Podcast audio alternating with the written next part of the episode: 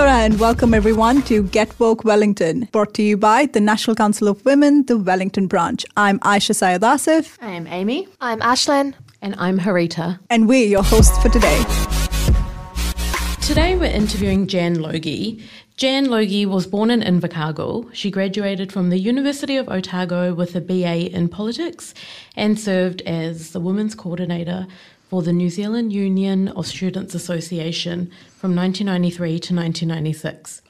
She has lived and worked in Japan as an assistant language teacher on the JET program, and she's also previously worked for the Women's Refuge, the Hutt Valley Youth Health Service, and New Zealand YWCA, and the New Zealand Centre for Sustainable Cities. And obviously, she's also involved in politics. She also describes herself as a lefty feminist lesbian in her maiden speech at Parliament and she lives in Porirua. Welcome, Jan. How are you? I'm really good. Thanks for inviting me on. Yeah, thanks for coming. It's um, really good to have you on, especially before you finish up in Parliament and your career with um, politics, I guess. Um, so we'll get straight into it.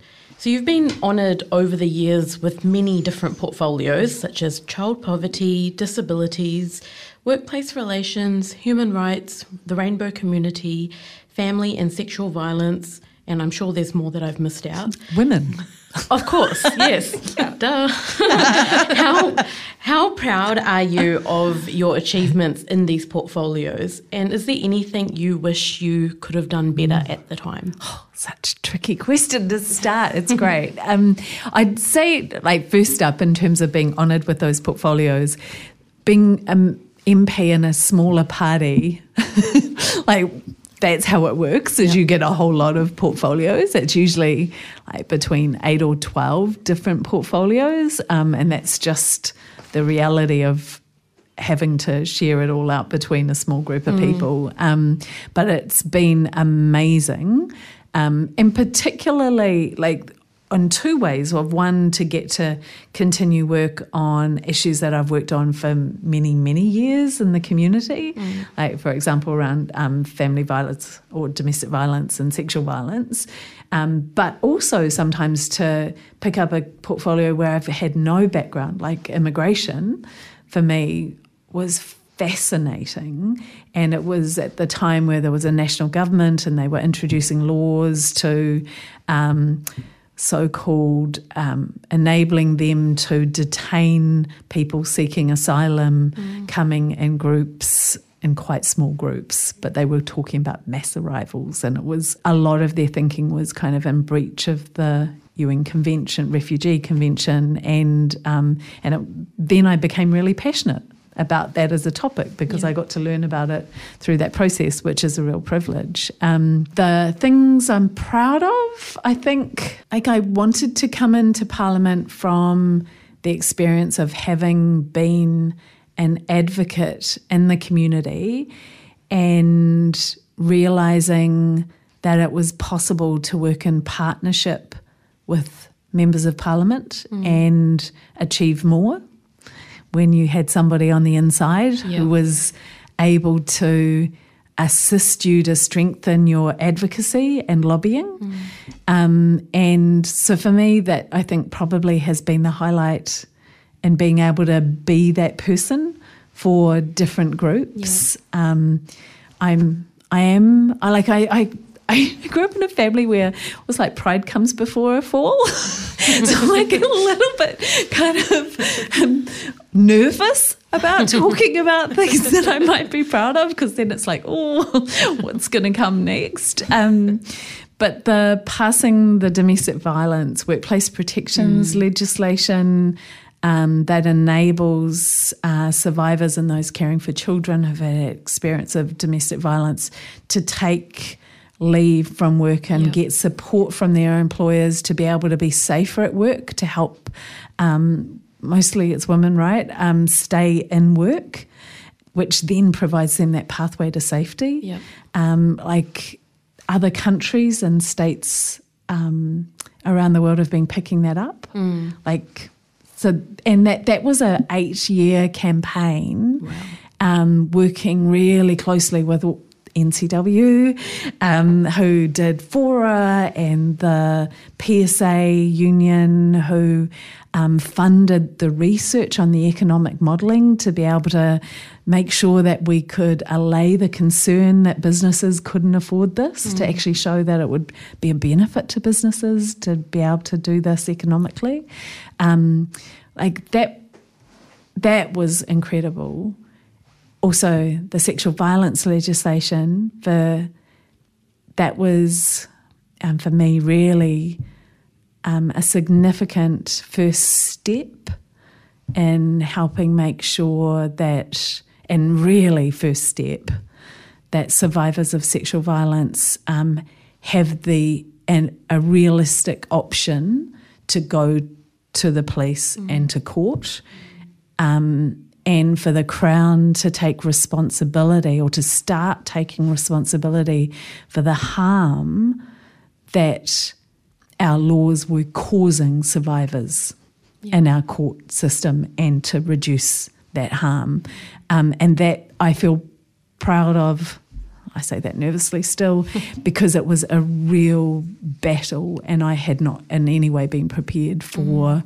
Um, how much of a battle that was going to be. And it, um, I still feel quite furious about how difficult that was. So, can I ask, mm, and if you can't answer this, that's fine, but who was against all of this? Yeah. Um, there was a very strong lobby from defence lawyers. Oh. Um, yeah, who on one hand would say, we don't do any of those terrible things that you're saying you need mm. to have laws to protect against. Um, and yet the research shows that it happens. And maybe, you know, to give them the credit, maybe they're not doing it personally, but they're not seeing the others who are doing it. Yeah. Um, and and if I'm really generous, like I get that defence lawyers um, and many of them will be working for marginalised clients who are struggling in the system um, to access their rights to justice. Uh, however, we know in terms of sexual violence that very few cases get to court, mm. because, partly because the assessment of what it's possible to win and what it's possible for a survivor to sustain mm.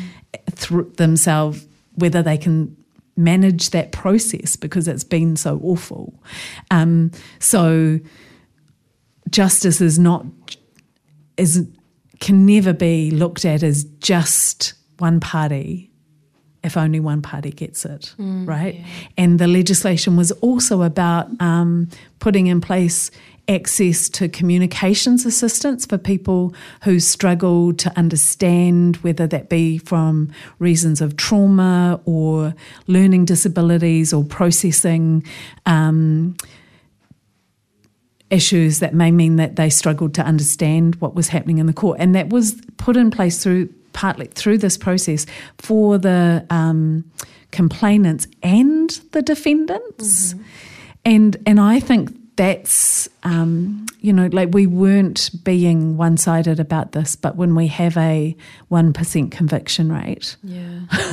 for sexual violence then actually um, while ensuring the rights of defendants um, we had an absolute duty to push through that resistance to make sure that we made improve the system. Mm. Yeah, you can't argue with, I mean, 1%, something's not working. Exactly, mm. right? And the changes that we were introducing, like, they've been done in other countries. Like, and their justice systems did not fall apart as a result. Yeah. Like, you know, they, they, and they still haven't fundamentally improved the system.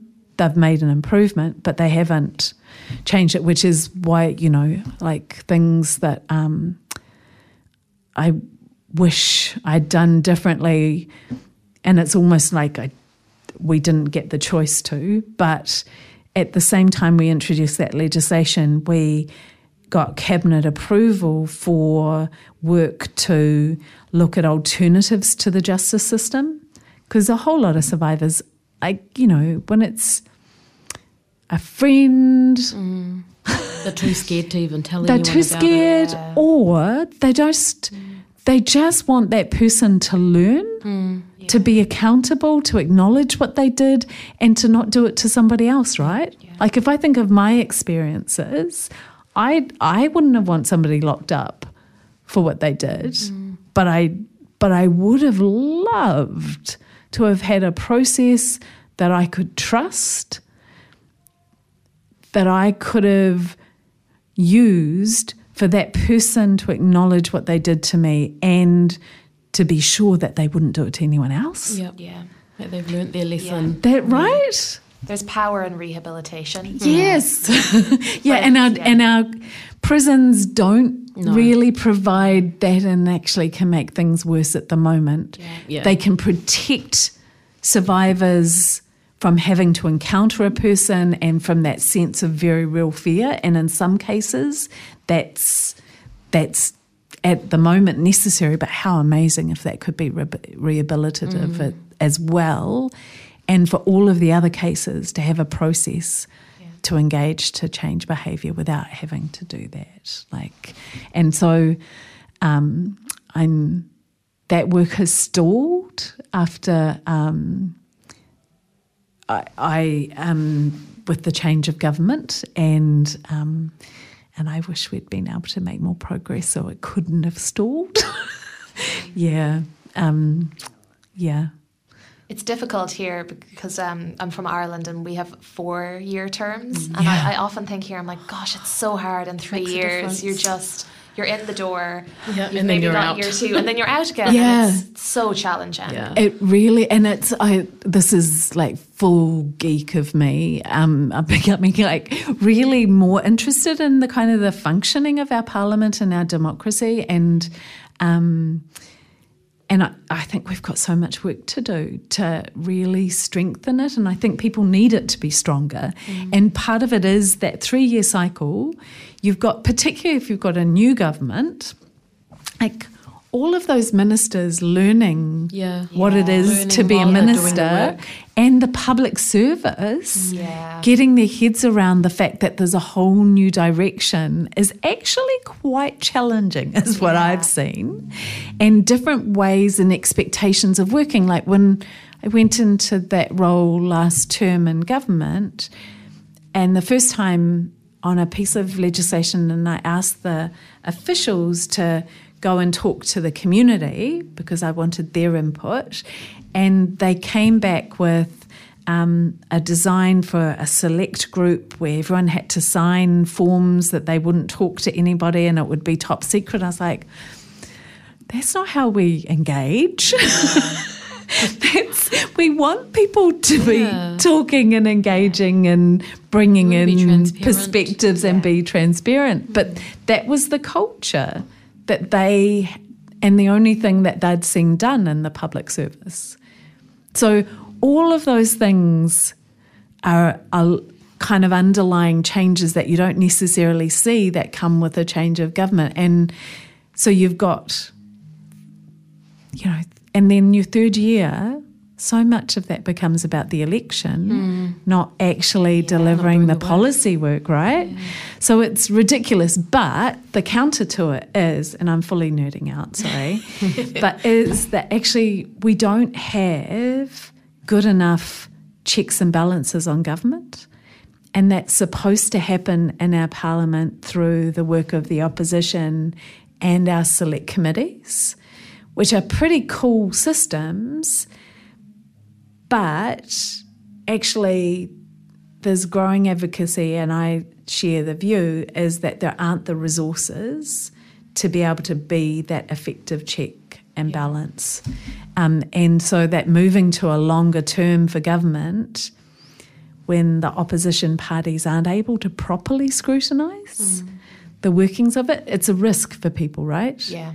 And I think we need to do both of those changes, like more resource into Parliament in terms of scrutiny and a longer term. And I also think the work around Matike Mai, if you know, around constitutional reform that's te treaty based, mm. kind of gives us a model for kind of looking at how we can strengthen all of that together. Yeah, there's huge opportunity there for sure. I'm just fascinated listening to your portfolio. You do so many things. It's it's mm-hmm. incredible. But it must be really challenging to balance all those. Was there ever mm-hmm. times where you found it really difficult to do that juggle or were there any times you come up with just really intense challenges in any of your portfolios? I think yes. How long have you got? yeah, that, that's right. Um, I think like when I first came into Parliament, and um, like, and I think this is I've some people maybe wear the responsibility of the job more lightly. Um, that's not a strength of mine, and um, and particularly in my first term, I found it really, really hard to um, say no and prioritize, which actually you have to do to be able to be effective. Mm. But when you know that nobody else is going to pick up an issue and people have genuine and important concerns, like I, I found that really, really hard. And I remember going back to my old workplace and doing a lecture, and pretty much everyone afterwards came up to me and they were like, Are you okay? I was clearly like very angry, completely overwhelmed, and just, yep. Hanging in there just oh, my no. fingernails. But it must be hard because you're seeing right? The people in your constituents. Yeah. You know, yeah. it's not you want to help everyone. Yeah, yes. it's not an anonymous face. It's just like it's you know it's Jane that's having this issue, and I that's know Jane. Right. It's, it's a twenty four seven job. Yeah. yeah, it is, and. Um, I mean, we kind of, and I think is is one of the. It links back to that thing about the capacity of our parliament and the resourcing, right? Because, and particularly for us as smaller parties, is that actually we don't, and we're not funded to have the resource as list MPs to do casework. Mm. So we kind of have to raise things up to a kind of a systems level and try and support people to be able to connect to somebody who does have that capacity. Um, but even then, like, you know, you think about the systems issues, like if I think now around Oranga Tamariki, I've got um, child poverty, mm. disability, workplace relations, ACC, like, you know, yeah, Te Tiriti, like, you still, you can't even at a system level do all of the issues and all of the portfolios. But that's where you have to be strategic and think about what has a chance of um, being able to, where you may have a chance to actually cut through and make some change, and or what is a voice that is really nobody else is able to kind of provide that space mm, for yeah. their entry into the political conversation? And do you have a chance of creating some cut through in terms of engaging for that. Yeah. Mm, yeah. So much to consider. Yeah. yeah. It's like, what do you prioritize yeah. first, right? When yeah. everything's important. That's right. And then I guess the people you you can't prioritize, then they end up getting more angry because they feel like you're neglecting them when yeah. it's not that at all, right? Yeah. Mm. So, why have you decided not to campaign for the elections this year? Well, um, the longest I'd been in a job before Parliament was three and a half years. Bit of a jump. So this is pretty long. this will be you 12. your record. yeah. Um, so, you know, like on one level. And um, and when I first came in, I wasn't like, listen, maybe I shouldn't be saying publicly, but I wasn't 100% confident that the Greens were holding the things I really cared about. Um, you know, and I look back on our position around kind of welfare reform at the time, and we were pretty tentative mm-hmm. and just kind of like, oh, a bit more. and um, and we weren't um, doing very much around that kind of violence against women space. Um, and and now like I'm looking at my colleagues and just going, You've got this. Yeah. Like they're fully, fully solid and there aren't any of the conversations or kind of debating um, the importance or the value of pushing um, that we we used to have, which you know I hear some people saying they think we're less radical now, and I'm like, hmm, that's really interesting because we're not having the debates about things we were when I first came in, and so that makes me feel confident that it, I don't need to be in there to do it, and I don't like Parliament. I I feel it's a huge privilege um, to get to do the job and um, and now that I've decided to leave, I have a more. Of, I'm starting to have more of an appreciation of that privilege because I'm not feeling compromised. you know, like it's all that stuff around having to make those choices and work in an environment which is top, like you know, like very cutthroat. Yeah. yeah. it's you know yeah it's gross right like like and it's improving. It's so much better than when i started. Like i often look back and laugh on when in my first term like sitting in parliament and there was like there's a tradition where you stand up and you clap for visiting um, members of parliament from other countries and um, and a national MP male MP stood up and asked the house to stand and clap for the um, finalists in the Miss New Zealand um, contest who he had spent the last hour in his office with. Ha ha ha ha ha.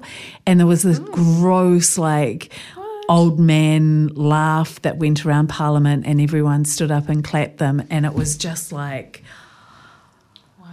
And where was just am I? And that was yeah, yeah. And we, um, on the suggestion of one of my colleagues, the next day I had the Wellington Young Feminist Collective come into the gallery, and I asked Parliament to stand up and and clap the Wellington Young Feminist Collective, who I'd just been. Um, having an important discussion with in my office for the last hour as opposed to Miss New Zealand. Exactly right. And it was and and then and that MP had apparently been doing that for years and it didn't happen again. Oh wow. After we laughed, you know, made pointed it out yeah. and made a joke of it, but it was just like, oh, What? Yeah, there must be so many challenging experiences like that being a woman in Parliament. I'm just. Has, so, do you think it has improved? Do you think it still has a long way to go? I think Parliament in in its kind of that kind of stuff um, absolutely has improved, and you know it's reached the fifty percent um, representation point in the chamber, and and I also remember in my first term, women in some of the other parties telling us that they were coached in how they had to talk and behave and dress. And then they would look at us and go, but they're not having to perform like that. And the coaching was a very, I would describe from what they told me, as kind of a masculinized Yeah. kind of performer, performance, right, of politics. And and I think when the numbers shift, that changes. And I think, um, and I'm really proud that the Greens put in a quota, and I proudly call it a quota. Most people don't, but in terms of um, women's representation in our caucus, that helped shift that in Parliament. Um, and I think so that's fundamentally changed. But do I think it's secure? No. And the degree of misogyny um, and the violence of the misogyny um, that women, and particularly women of colour who are members of parliament, are experiencing now is unprecedented. So that is a real threat, I think. Yeah, because Yeah. what's the incentive for a young woman seeing that to come forward? I mean, Yeah. terrifying. It's not really a job that many people want when they see all that abuse online and everything as well. Yeah, and and that that it really worries me, and I think um, Parliament, and again, it comes back to, and partly I suspect around some of that's around resourcing, mm. but I think our Parliament and our public has a responsibility mm. about trying to protect. Mm. Um, members of parliament from that because and and I do want to also just say in terms of any young women who are listening to this or whatever their age and who have an interest in social change and have a voice and a connection to communities like that is only one aspect of the job and there are many aspects of the job around being able to be that link to communities being able to connect to people who are doing amazing things and to be able to have those chances to um, affect change and partnership with people is a really beautiful thing. So I I do feel that responsibility to try and hold those two things together because that's what we have to fight to protect. Yeah, is um, the you know good women doing that. Yeah, and I think also currently, like, there's so many young women in Parliament, which is great. Like, just off the top of my head, I'm thinking like Golriz, Chloe Swarbrick, Yeah. like she's so young, and Brooke Van Yeah, Velden. yeah. you know, they're all you know. Some of them not even 30 yet. Yeah. And they're showing that the job can be done. Like, obviously, it's a hard job, but Yeah. they've all stuck through it and they're doing amazing work. Exactly. Yeah, and um, and I do think it is really important, particularly when you know we think about climate change and how much of that is locked in already. That we have young women Yeah. and young women from diverse communities who who can be in there speaking for that longer future. Yeah. yeah. yeah. In your personal experience Mm. um, in politics and in Parliament, have you experienced sexism or homophobia from the public's response to your position? And twofold, which you've kind of Mm. already answered, but how are women treated compared to men Mm. in Parliament? So yeah, I think I probably don't need to go into any more of it around the parliament process and um, women's experience, um, except just that stuff around. It is quite interesting, and it's and how you see it changes the longer you're there, and which is quite interesting because um, I, I think the average turnover is six years, like The two terms? yeah, two terms oh, kind of is the norm for people. And so once you reach past that point, you don't have to actually deal with some of the same rubbish that you have to deal with before that, that I experienced, like of that classic stuff of, you know, you ask a question or you make a comment and it's just not heard. And mm. then the guy next to you. We've all So been there. we've all been there so many times, right? And it's just and um and there is a testing of new members of parliament that happens within the chamber. That's kind of ugly. Um, but once people get through that, and it's I think very sexist. Um, then it gets easier, oddly. But the public stuff is yes, yes. um, I have experienced sexism and homophobia. Like um, the, but it hasn't felt to me as if my interactions with people have been characterized by that. If that makes sense. Yeah. Yes, it's there. Some of the emails are so offensive, it's hilarious. Um, and and that's how I relate to those ones that don't include death threats. Yeah. you know, um, because I'm just like, wow, that is some kind of world you are living in. And you have to find some kind of way to cope with Yeah. the hate, right?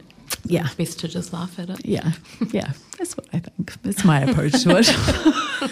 You mentioned there about, you know, it being quite common, people do kind of the two terms. One of the things we've talked a lot about is Jacinda Yeah. and her resignation. And what we found fascinating was the public reaction, particularly in the media, of oh, this is just proof women can't have it all. And we were thinking, well, she she did. Yeah. If we didn't realize we had to have it all for the rest of her life. Yeah. You know? Yeah. we're just wondering what you thought of the resignation and I guess the reaction to it as well. Yeah. Um, so in terms of the resignation, like I I genuinely feel as if she led our country through an unprecedented time of crises. Yeah. Yeah. Um, and to be tired at the end of that. Anyone would be. Right. Yeah. And Even to recognize Even a man. even a man. That's right. They don't normally feel it, do they? you know, and to acknowledge that mm, and to put the the interests of the country ahead of her own like political like in politics, I think there's that, and you could see it with her, right? Kind of of having to always be armored. Mm. Mm. Like she wasn't able to, where she's in her valedictory speech talking about being sensitive. Yeah. And like, imagine if she'd shown that fully, right? Like, she showed her empathy, but she didn't show, and she couldn't show when she was affected by the attacks, mm. right? Because that's that that would be Makes you look weak. Yeah. right. You become a target. You become a target, right? And so I have a huge amount of respect for her leadership. I, you know, I disagree with the policy, quite a few policy decisions. and We're in different parties, that's natural. But um, in terms of her leadership around um, through the country, for the country through really difficult times, huge admiration and respect for her decision. I, in the aftermath of it, I thought the conversation around misogyny being directed and you know the attacks and the the cases that have gone to court of very real threats to her and her family, I thought was a really important conversation, and I wanted to see that go somewhere. Yeah. and and I hope that that's still um, will help inform some of the decisions around the way Parliament works and different political parties work. And I hope that people listening as well as we come up to this election um, will also think about what what you can do, what we can do in terms of advocating for respectful conversation um, and and debate and really trying to um, reduce the individualized violent personal attacks. Yeah. yeah. And I thought I also thought it was kind of interesting, like, you know, John Key effectively did the same thing as her. He I think in December 2016 he announced he was not going to run for the 27 elec 2017 elections. So he stood down, you know, about 9 months before elections, which is the same thing she did. But he just didn't get that hate. I think he did one more term than her, but that doesn't mm. make a difference. Mm. Mm. He'd already decided, I'm not going to campaign, so there's no point staying, I'll resign. But when you look at the, you know, he hardly got any hate, whereas she was getting death threats, not just for herself, but her daughter. And it's you see the difference, and you're like, why is she getting all this, whereas he didn't? Well, she was getting that before she said she would resign, and I I know and I and I understand the politics about um, why um, that wouldn't be a factor in her resignation, um, but the there are and I I think these are. Um, that kind of online hate, I don't think it's coming primarily from people in New Zealand. And I think um, people in New Zealand are being influenced by external forces, Yeah. and um, and I personally I find it very worrying. It's all the keyboard warriors out there. Yeah, Yeah, yeah, it's true. yeah. Um, sorry, pull up my questions. Um, how did your friends and family react to you getting involved in politics? I think um, the the initial decision to run was when my girlfriend was like, "Really, put up or shut up." was complaining about politics too much.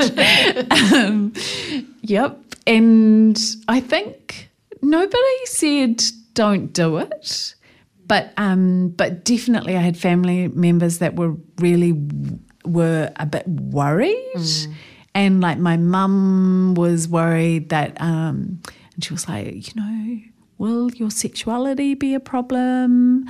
Um, and and so that kind of and people being worried like you know that my the community that I live in wouldn't accept me because of my sexuality um, and I think like my family's not political but and while I've not before that not been really involved in parliamentary politics, I've been like advocating for change. Yeah. Yeah, for a long time. So I think in some ways that wasn't a surprise. Mm. Yeah. Yeah. Kind of like the yeah, the advocacy just merged into the politics. Yeah. Which I think is is getting more common nowadays. Yeah.